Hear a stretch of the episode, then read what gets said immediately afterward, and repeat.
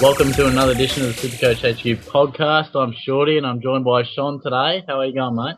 Yeah, g'day, mate. I'm very well, thanks. In a bit of a pickle, though. Got a very interesting dilemma on our hands this week. Yeah, you and me both, mate. It's getting to the nitty gritty end of uh, the Supercoach season, whether it be league or overall. It's getting to the real intense part, and we'll, we'll jump straight into the dilemma. And I guess it's a matter of Gary Ablett. Do you get him in? How do you get him in? Is he a must? I mean, what are you doing, mate? I myself have been a little back and forth, but I think you've even more so been back and forth on the option. Walk us through your thought process there.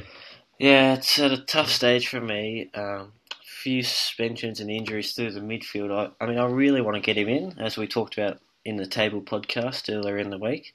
But if I bring him in this week, it means that Jack Steele is going to be on the field, whereas conversely, I could use the money to bring in two um, premiums who have fallen a little bit, such as Tom Rockliff and Steele Sidebottom. So do I risk it all for Gary Ablett, or I'm not too sure whether to go for the two smaller premiums and hope that they can cancel out his score. But then again, you got to have Gaz, don't you? What are your thoughts there? Well, that's that's the question, isn't it? Do you have to have Gaz? I mean, in the table podcast, I said you must have him, and then you know you brought to light the Rockliff thing that I I didn't overlook, but maybe didn't give enough thought, and I'm back and forth now. I mean, I think Rockliff you can bank on for a 110, but for the remainder of the season average. But Ablett could he average 125 for the rest of the season and just be this, you know, the lock we know he could be. So I think the mantra you sort of got to go by is if he's going to really break your bank and throw out your structures completely, then maybe you got to pass up on him. So especially at this end of the season when trades are you know golden as ever. But if you can maybe spare that extra 200k, then I think you might jump on him. I myself might wait to the teams where the cracker gets named and then make the decision from there. But there's a couple other decisions we got to make. I mean, Shane Edwards is out. I know you brought him to the table not long ago, mate. I think he might be back in three to four potentially. And um, Selwood, of course, copping a week suspension. What do you do with those guys?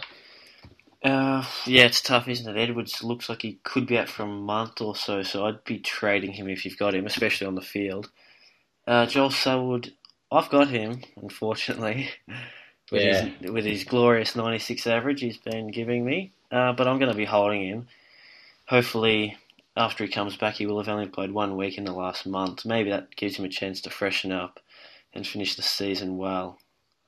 Yeah, exactly. And there's a bit of bit of other carnage, maybe on a smaller scale. I mean, Dylan Shiel's out, get rid of him. He's long term. Alice Yeoman, if you still have him, some do. Um, he's obviously out, so probably time to, to cut him and Clancy Pearce as well, um, been dropped. So definitely the end is pretty close for Clancy there, and probably the end for your team as well, I would think. And Jamie Elliott too, who hasn't been scoring well at all. It gives you a good opportunity to cut him now that he's outside. Yeah, definitely. And um, look, there is a bit of joy, I suppose. Hugh Goddard is in, Marich is back, Doherty's in.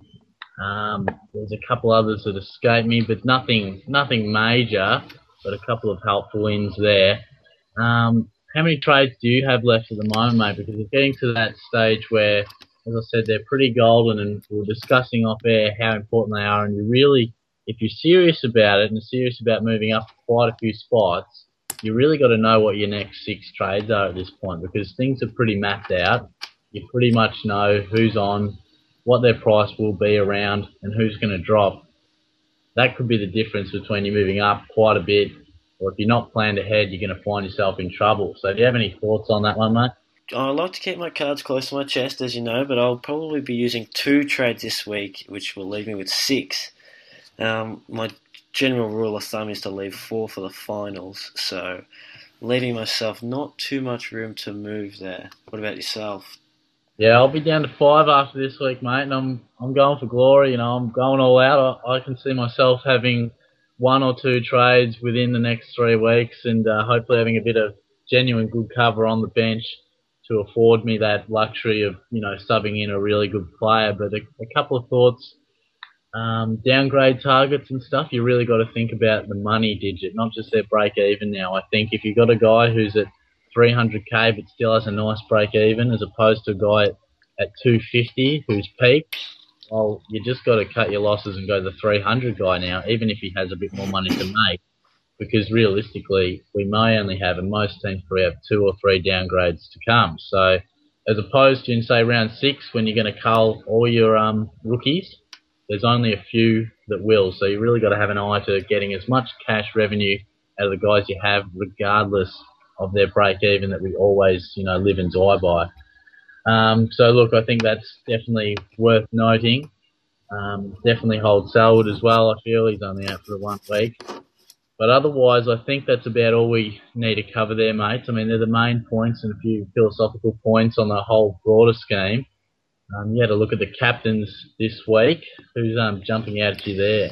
Yeah, as always, look over the best captain choices for the round. And last week, I went pretty well. I had two scores in the forty, in the one forty. Sorry, again, Todd Goldstein. Forties, hopefully.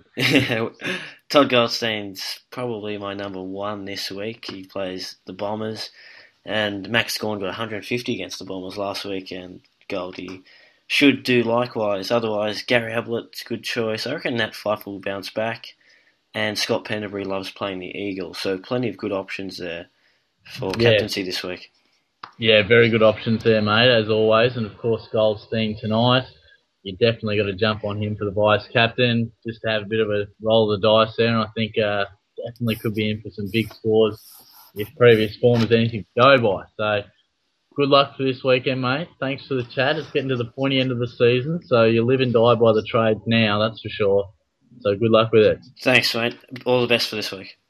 Cheers, mate, and um, thanks for tuning in, guys. Be sure to jump onto the website and check out all the content there, and give the Facebook page a bit of a like, and check out the scores and everything we've got happening there. And of course, the Table Podcast always comes to you each week. Early in the week, of course, Adam joining us there as well. So thanks for tuning in, and we'll see you next week.